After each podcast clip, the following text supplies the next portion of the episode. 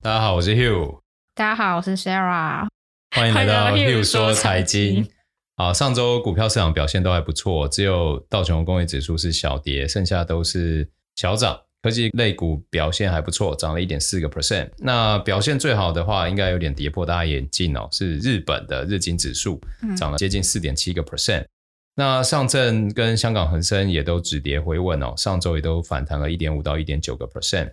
那我们看一下美国国债殖利率的数值哦，美国国债殖利率在鲍威尔谈话以后，现在大概来到一点三二，十年期国债殖利率，然后市值与 GDP 的比值一样，在很高的点位，在零点二一七左右。那大型股与小型类股的比值上周几乎没有变。那新兴市场与全球市场的话，新兴市场出现了绝地大反攻，相对于全球市场是涨了二点四一个 percent。当然就是反映中国嘛，然后一些南美洲股市其实表现也都不错。对。那 VIX 指数的话是基本持平，油金比也是持平哦。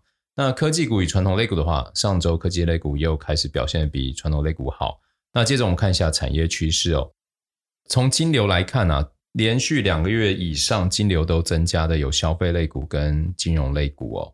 那这个金流持续在减少的最明显的是能源哦。从今年年初是净增加非常多，那到七月底的时候开始变成负的，然后一直到八九月就开始出现这个净流出哦。然后原物料类股也是一样。那不不动产类股的话，是从净流出变成净流入。那科技类股的话，在八九月份也从之前的这个不上不下的状况下，有大量的资金进场哦。嗯。那公用事业也是一样。那其他像工业已经连续三个月净流出，然后医疗保健的话，一整年都不上不下哦。然后一直到七八月的时候是，是因为那时候可能 Delta 疫情的加重嘛，对，所以大量的加码了像莫德纳、BNT 这一类的疫苗类股哦，所以。可以看到，过去一个月表现最好的其实是不动产的 ETF 哦，然后再来是资讯科技，接着是通讯媒体跟医疗保健类股。那之前都一直跟大家讲每一周嘛，那因为我们已经连续两周都出现了前一周最弱的变成走强最强，然后前一周最强变成走最弱，这周也是。对，这一周已经是第三周了。其实这。也呼应，就是之前我们认为，就是说升息前很容易出现肋骨轮动一个很显著的现象。对，这已经连续三周这样起起落落了，哦，所以我才会发现说，嗯，那这样不行，我想要看长一点，所以刚刚才把以月为单位的金流来跟大家做分享啊。那所以我们这一周会为大家开始讲的 ETF 与金流的关系会改成月的，因为周的变化就是轮动嘛，嗯，对不对？那假如持续走强，我们也会提。那我们看一下，以月来看，产业与金流同步增加与同步走弱的，走强的有有五个产业，有公用事业、医疗保健、不动产、资讯科技跟通讯媒体。好，通讯媒体就是那个 XLC 里面有 Google、Facebook、Netflix 这些的。那大家可能比较想要知道是产业走弱、金流也减少的，有四个产业，一个是工业是 XLI，然后能源是 XLE。原物料是 XLB，非核心消费是 XLY。什么是非核心消费呢？就是像 Amazon、特斯拉、Home Depot、麦当劳、Nike 等等的。好，然后金融跟核心消费就是涨跌跟金流关系不是同步的。对，被归类在核心消费的是像宝侨啊、可口可乐、百事可乐、沃尔玛等等，Costco 也是核心消费哦。嗯。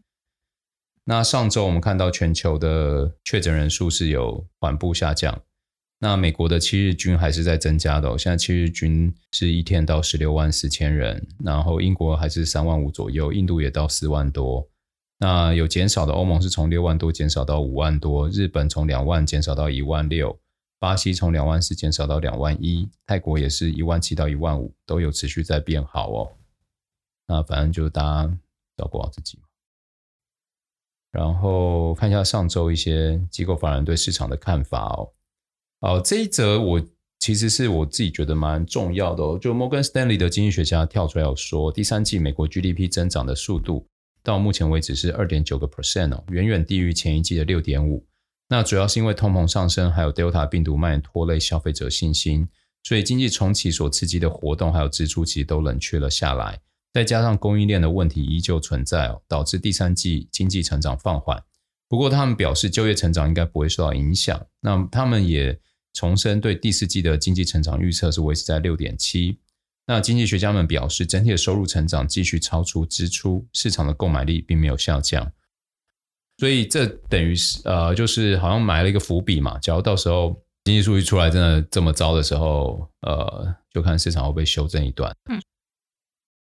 再来，联准会减码可能导致美国国债殖利率升高哦。彭博分析师表示，从八月份的美国十年期国债招标资料显示来看，只要全球储蓄保持高位，美国国债就会受到外国资金流入的提振。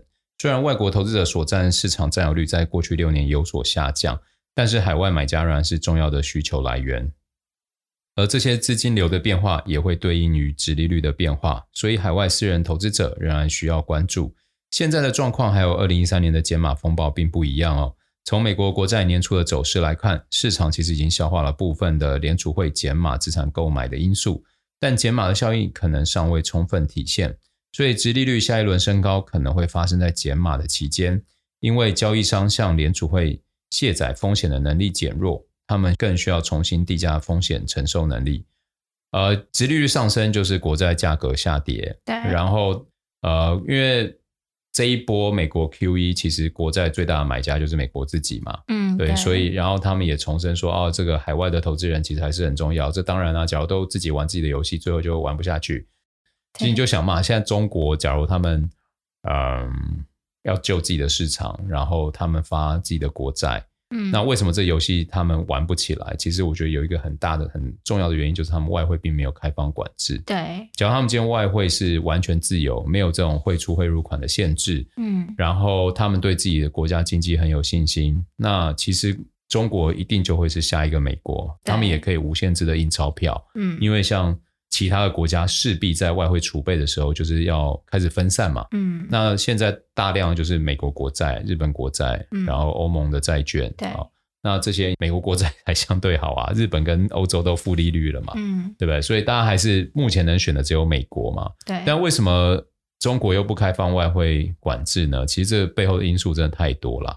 对，因为你只要一开放，第一个有钱人马上跑嘛。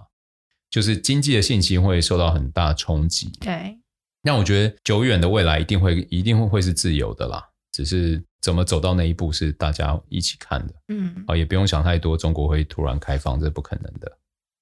好，所以刚刚的白话文的意思就是，国外买家还是很重要，然后大家也势必会继续买。就像你个人嘛，假如你今年诶存到一些钱，你会做什么？嗯，你不会让它变成现金躺在银行里。对，对，你势必会找一些东西买。嗯，那假如说你今天这笔钱很大，你要投的很稳，最稳就是什么？就是美国国债。国债对啊，嗯、就是势必就是会长这个样子哦。然后再来，美国银行在一份报告中表示哦，在联准会的灵活平均通膨目标框架之下，我非常的专业的说法哦，考虑全球通缩压力，十年期利率可以合理的保持非常低的水平，并且可能在整个经济复苏阶段都处于相对低的位置。因为鲍威尔在 Jackson 后的评论有助于市场维持一个非常浅的加息周期，意味着十年期国债殖利率将低于一五到一八年周期的高点三点二。只要联储会坚持新政策框架，并且反对通膨力量保持不变，债券市场就可以实施逢低买入策略。所以，当美国十年期国债殖利率接近一点五的时候，买家就可能涌现。那目前我们刚刚看十年期国债殖利率大概一点三二嘛？对。好，那。美国银行讲的这个论述，就是经济复苏阶段，国债可能都处于相对低的位置。某一个层面，其实也是暗示未来的经济成长速度不会像今年年初预期的那么快。对，对啊。那我觉得大家假如意识到这件事情的话，呃，很多的布局我都会建议开始往保守的地方走，因为股市其实都是在展望未来嘛。对、嗯，对不对？你去年跟今年有一些很好的行情，其实是。有很多因素堆叠，不同的人去看好市场。嗯，呃，有的人可能是因为觉得哎经济复苏，有的可能觉得经济活动越来越畅旺，有的觉得哎真的很赚钱。其实大家看多的因素不同，嗯、但是在去年到今年，不同的因素都是看多。对，但现在开始有些因素空了，空了对，所以要要特别注意哦。好，然后接着我们就看最唱衰美国股票的花旗哦。美国花旗的策略分析师仍然坚持他的预测哦。尽管标普五百持续创新高，他还是认为今年应该会在四千点左右，明年六月再回到四千三百五十点。那现在标普大概是四千五百多点嘛，对，也就是说他认为应该会有十二趴左右的修正空间。嗯，那他们主要是因为认为第一个现在估值过高，现在的标普五百的预期本益比已经高达二十一倍，接近网络泡沫时代以来最高的水平。而且拜登政府的计划加税将会损害企业的利润，所以投资者应该为下跌做一些准备。当央行开始控制资产购买，经济增速势将放缓，专业投资人们需要更多二零二二年利润的能见度。不过，他数月前才承认他低估了美国企业的盈利能力，并错误判断了投资者在联储会货币刺激下追逐风险资产的意愿，将二零二一年目标从三千八百点上调。这次则表示，尽管如此，错误的谨慎可能会毁了一个人的职业，但他们感到不得不坚持自己的分析。要白话文一下，就是他们认为自己是一个有远见的人，对，他们觉得市场会修正，对，然后要提醒大家。但我觉得，假如我是听众啊，我会觉得很心累耶，因为。不管市场在任何时候，总有一些机构法人是极度看多，也有一些机构法人极度看空。对，不管 anytime，一定都是这样。只是今天我们讲的刚好是 Citibank 看空。嗯，对，你时空倒转，可能一年前或一年半前他是看多的那一群人。对，对不对？所以，我们想要协助大家在聆听这些讯息，到底该怎么判断跟自己的投资组合的连结。嗯。我觉得这是我们又说财经的一个目标吧，对吧？要不然我们只是讲这些久了，也也会让大家不知道到底在听什么吧？会不会就一样啊？就有时候有的人看多，有的人像摩根士丹利就极度看多嘛，对啊，对不对？然后 Citi 就是极度看空。那我我是投资人，我到底要听谁的？对不对？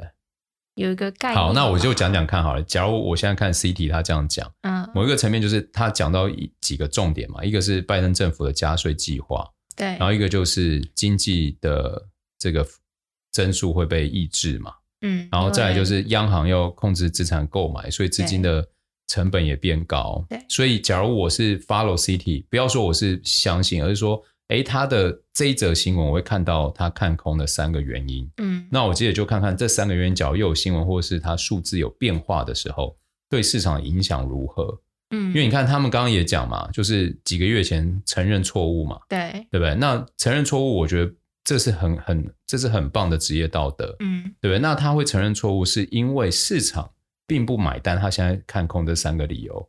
还记不记得我们刚刚在聊说，诶我们为什么要开始谨慎？是因为比如说过去一年半，嗯，大家说看市场的因素都是多，对，现在开始有人看空了，有一些因素变成空了。就像你拿那个色板，原本都是一个颜色，现在变成那些颜色开始有出现一些空的颜色了。对，那只是没有人知道说未来影响市场的走势到底是哪一个因素，对不对？也许是空的因素，也许是多的因素。嗯，对。那我们能做的就是说，OK，我们现在知道多的因素有哪些。空的因素有哪些？比如说多的因素有这个企业利润成长嘛，嗯，经济复苏嘛，就业市场改善，好，然后经济活动畅旺，好，大概这几个嘛。那空的就是刚刚那几个，嗯，那我们接着就看说，当我们看到这些数字出现的时候，比如说，假如今天看多的数字出现更好，嗯，结果市场根本没有涨，你心里就要先凉一半嘛，就要呃利多出尽吗？就打一个问号，对不对？那利空的一样嘛，只要利空的出来数字很糟，哎，结果市场也没有跌，嗯，那代表是不是过度杞人忧天？所以我觉得在听这些的时候，我们反而不是看那个结论，而是要看他的论述依据。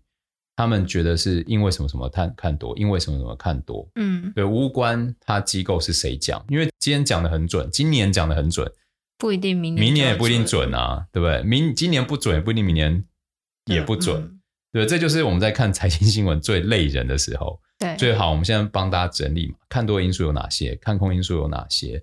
那未来我们可能就从这些来，因来看看观察，现在到底是多方的情绪比较强，还是空方的情绪越来越多？对，好，然后再来就是中国嘛。彭博专栏的标题是写习近平向中国人展示他才是终极虎妈，虎妈大家。应该熟悉啦，就是管小孩管的很很很严格的。呃、我今天早上才看到一个新闻呢、欸，是讲说一个大学学生群组就说，一律把手机跟电脑里面超过五百 mega 的程式卸载嘛，对，你都要卸载掉。佛大学生吗？对对对，就是宿舍统一要严查，统一规定，对，统一严查，就是十二点以前你要把超过五百 MB 的全部卸载掉。啊，手机跟电脑都一样，我觉得哇，好硬哦，很硬。对啊，那你看，中国政府有出一个新规定，就要求说，网络游戏企业只能在周五六日还有法定假日的每天的八点到九点，向未成年提供一个小时的服务。当然，那个这些人占整个公司的营收只占十个 percent。以腾讯为例，截至六月份当季，十六岁以下玩家对游戏销售贡献额仅二点六个 percent，约一点七亿美元。但消息公布后，中国几大游戏提供商及相关类股，包含腾讯、网易、哔哩哔哩、虎牙，都重挫。网易跌超过八个 percent，哔哩哔哩跌超过五个 percent。那习近平下一步可能更加强调体育、休闲娱乐、身体素质以及小组活动。任何连通国外教育或网络游戏的渠道，都将围绕着爱国主义价值观，还有共同富裕这个主题。你好像懵懵的。没有，我是我真的觉得很了不起，哎，就是你觉得很了不起，我觉得很了不起啊。然后我觉得我们很幸运是在围篱之外，然后看可以看到一个伟大的国度如何治理，嗯，对啊，绝对是一个伟大的国度，毋庸置疑，是，对不对？所以我们会陪着大家一起往下看下去。哎呀，出完规定之后，好像这两天就周六周日，对，因为大家八点到九点哦，全部以上。然后腾讯的游戏就就当掉，就宕 机，大宕机，可怜的孩子们。哇、wow，他们这一代这个时代以后长大会说，你知道小时候我只能玩游戏只能玩多久吗？一个小时。哎、欸，可是我其实也没有不认同，因为我小时候游戏也是这样被规定啊。我很爱玩电玩游戏，然后我们都是被规定，比如说一次五分钟或十分钟，嗯，然后记录是比如说好，我们就这样站着，然后我爸就拿码表，然后就我们就一起对时哦。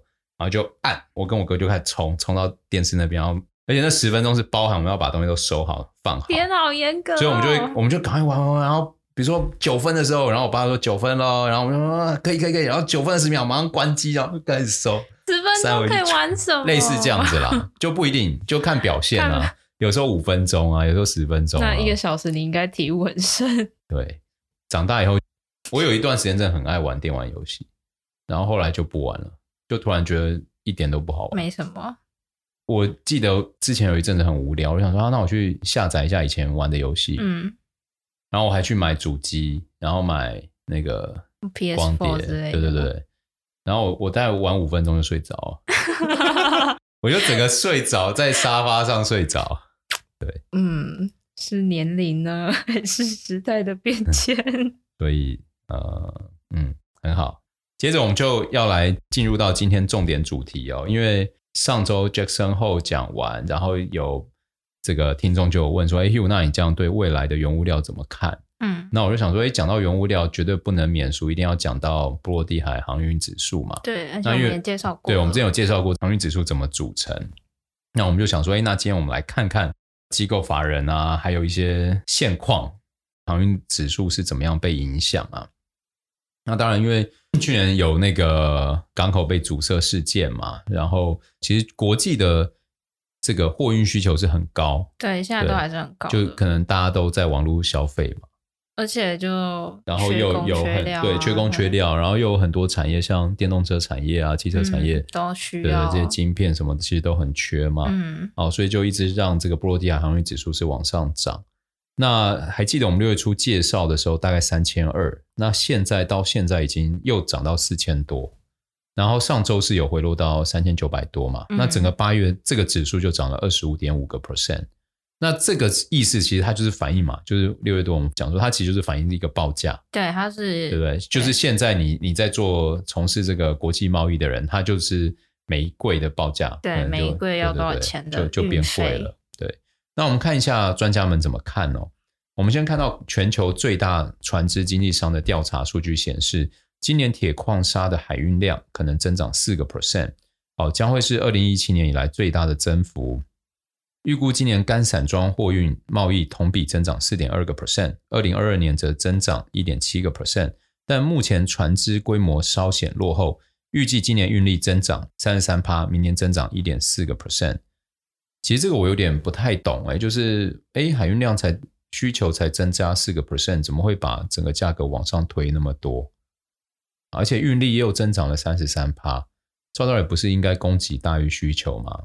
但是预计今年增长的有可能还没有出来，因为有可能还没出来，对不对？因为造一艘船要很长一段时间。是的，就是它的供给不是说现在大家说增加就可以马上增加。好，其实我只是要埋个伏笔。好，我们继续看。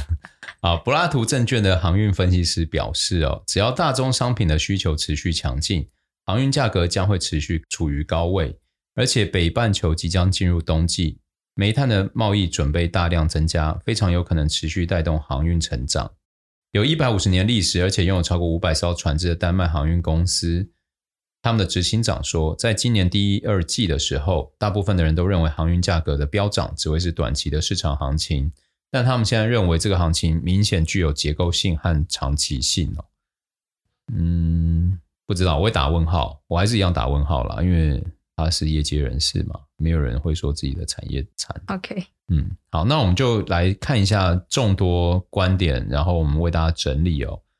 目前多数的专家的观点都认为，短期内航运行情不会大幅下跌，但我们希望给大家更详细了解一些状况，还有产业状况。所以我们先看一下长期运输价格居高不下的原因哦。第一个。极端气候就是暴雨啊、洪水、台风，让航运供给受限了。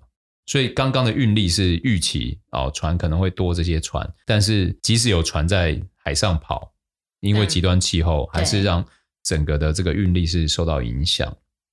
因为从七月以来，全球都产生了不少台风哦。那中国我们也看到有遭遇到暴雨啊、洪水等天灾，影响航运市场的船只也影响了港口的营运哦。这个港口营运，大家也要纳入考虑。嗯，所以供应的船只大受影响。那铁矿砂需求大增，供不应求，货运的供给也难以负荷。除了疫情的关系让原物料价格上涨以外，铁矿砂需求其实一直都很强劲哦。近年来最大的铁矿砂买主一直都是中国。中国的钢铁需求已经连续三年意外高于市场预估哦。哎，我这样讲，我其实还是觉得很意外，因为他们现在打房嘛，其实铁矿砂最大的 buyer 就是不动产啊，对，对不对？基础建设啊，这些等等。那当然有可能就是，比如说一哎什么“一带一路”，“一带一路”啊，可能很多基建继续造，但是对于那个不动产是、嗯、这个市场是开始萧条嘛，然后可能其他市场需求还是增加很多。嗯、那果然铁矿山会需求激增，有部分原因是因为就是打造环保基础建设的重要原料，因为现在都比较少在用水泥啊，都是用 X 钢啊。对对就是钢铁，钢铁哈，然后再来，除了中国以外，还有美国拜登宣布超巨额的基础建设计划嘛？那这种基础建设计划全部都是要用到铁矿砂，对不对？所以我们可以看到，美国钢铁协会就预估美国的钢铁需求成长是三到四个 percent。那除了美国基建计划以外哦，像日本、韩国、德国、印度也砸钱投资基础建设。其实政府在这种经济不好的时候，唯一最大能直接做就是砸基础建设，嗯，你就会编预算嘛，然后创造就业机会嘛，对，对啊，然后创造市场经济活络嘛。好，比如说你今天盖一个港，那你你那个工人第一个有钱，然后再来就会有很多人去把东西拿到那边卖给这些工人嘛，然后你就会有很多经济活络嘛，对，大概你就会创造很多其他产业的这个流通，嗯。然后除了基建以外，我们刚刚讲到港口哦，中国为了让新冠确诊人数减少到零，所以他们实施港湾防疫政策，因此导致港湾的卸货效率大幅的下滑哦，船只塞在港湾的情况超级严重，造成市场的船只短缺。所以其实原本的船，什么叫缺工缺料？原本的船其实就那么多，为什么之前够用，现在不够用？就是因为现在大家要排队嘛。对，因为你那个飞机进来，你就要。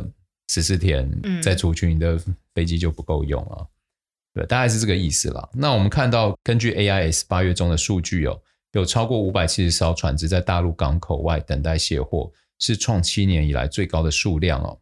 甚至这个数量已经是年初的两到三倍以上。那有一些船只最多等到十八天哦。那通常一般进去出来卸完货进去出来是三天，所以没有任何对对对，没有灾害啊或者什么，就正常状况三天就可以离开吧。进去、啊、现在十八天，所以你光这样算，就是你的这个运力的效率真的是大大，我觉得这个才是很大很大的冲击了。嗯，对，然后再来就是大陆这一两年水患又严重嘛，所以。大陆从原本的这个小麦最大出口国，现在已经变成最大进口国嘛，很多原物料也是、嗯、哦，所以也更需要这些航运的支撑嘛。对，对，所以大概就以上几个原要原因，嗯，对，让这件事情其实很难在短时间解决啦。其实也就是说，也许当我们能出国的时候，人可以飞出国的时候，这件事情才能解决。嗯，要不然每个国家都一样，不能让任何地方是防疫破口嘛。对，对啊。所以 BDI 这件事情创新高，创十二年新高。从专业的人士来看，以及从我们为大家整理的一些角度来看，的确是很有可能持续维持在高位的。嗯，对。最后就请 Sarah 为大家讲一下上周一些市场状况。好，第一则是美国上周五公布了八月的非农新增就业人数为二十三点五万人。远低于市场预期的七十二点五万，创今年以来最小的增幅。那失业率则是降到疫情爆发以来的新低点，是五点二个 percent，符合市场预期。第二则是日本首相菅义伟上周五突然宣布不寻求连任，将在本月底辞任首相。当天日经指数大涨了两个 percent。那东证指数也涨了一点六个 percent，是一九九一年以来最高的涨幅。第三则则是特斯拉目标将在二零二三年发布定价两万五的电动车。那马斯克还暗示说，到时候这款车可能不会配有方向盘。那第四则是中国政府近期大刀阔斧对教育、科技、影视娱乐等领域整顿。以习近平共同富裕的设想为基础，展开各项监管与方针。第一个改革的试验区为浙江省，就是阿里巴巴跟多家民营企业的总部所在地。那所以上周阿里巴巴就宣布，他们将在二零二五年之前投入一千亿人民币，响应共同富裕的施政方针，启动阿里巴巴助力共同富裕十大行动。所以上周阿里巴巴涨了超过四个 percent。哦，可以买喽，可以买喽，是这样吗？就是好像有回温了，好像他不会再被针对了，因为他缺一千亿。对。然后最后一则是北京政府提议让多家国企收购滴滴股权，并考虑以黄金股的方式入股。部分情况下，黄金股会比其他股份拥有更重要的投票权。那多半的黄金股由政府持有的话，就会获得滴滴的控股权。那如果有后续的发展就就是这样的话，滴滴所受到的监管情况可能就会画下句点。黄金股，我记得多年前所有腾讯、阿里巴巴都有被被党以黄金股的方式入股啊，就是拥有一票否决权啊。嗯，对啊，所以就是看看后续，党就是你们的父母。他现在不都是玩这一套吗？就是想要控制。欸、其实我们真的很难讲好或不好啦。说真的，对，对不对？毕竟也因为党让这么多企业发展成这么大。嗯。哦，我们有收到一个听众来信，就是有要询问说，因为我们有聊到，我们是聊到直利率，直利率，然后听众听了想询问我们 Bloomberg 怎么查 CDS，对不对？对。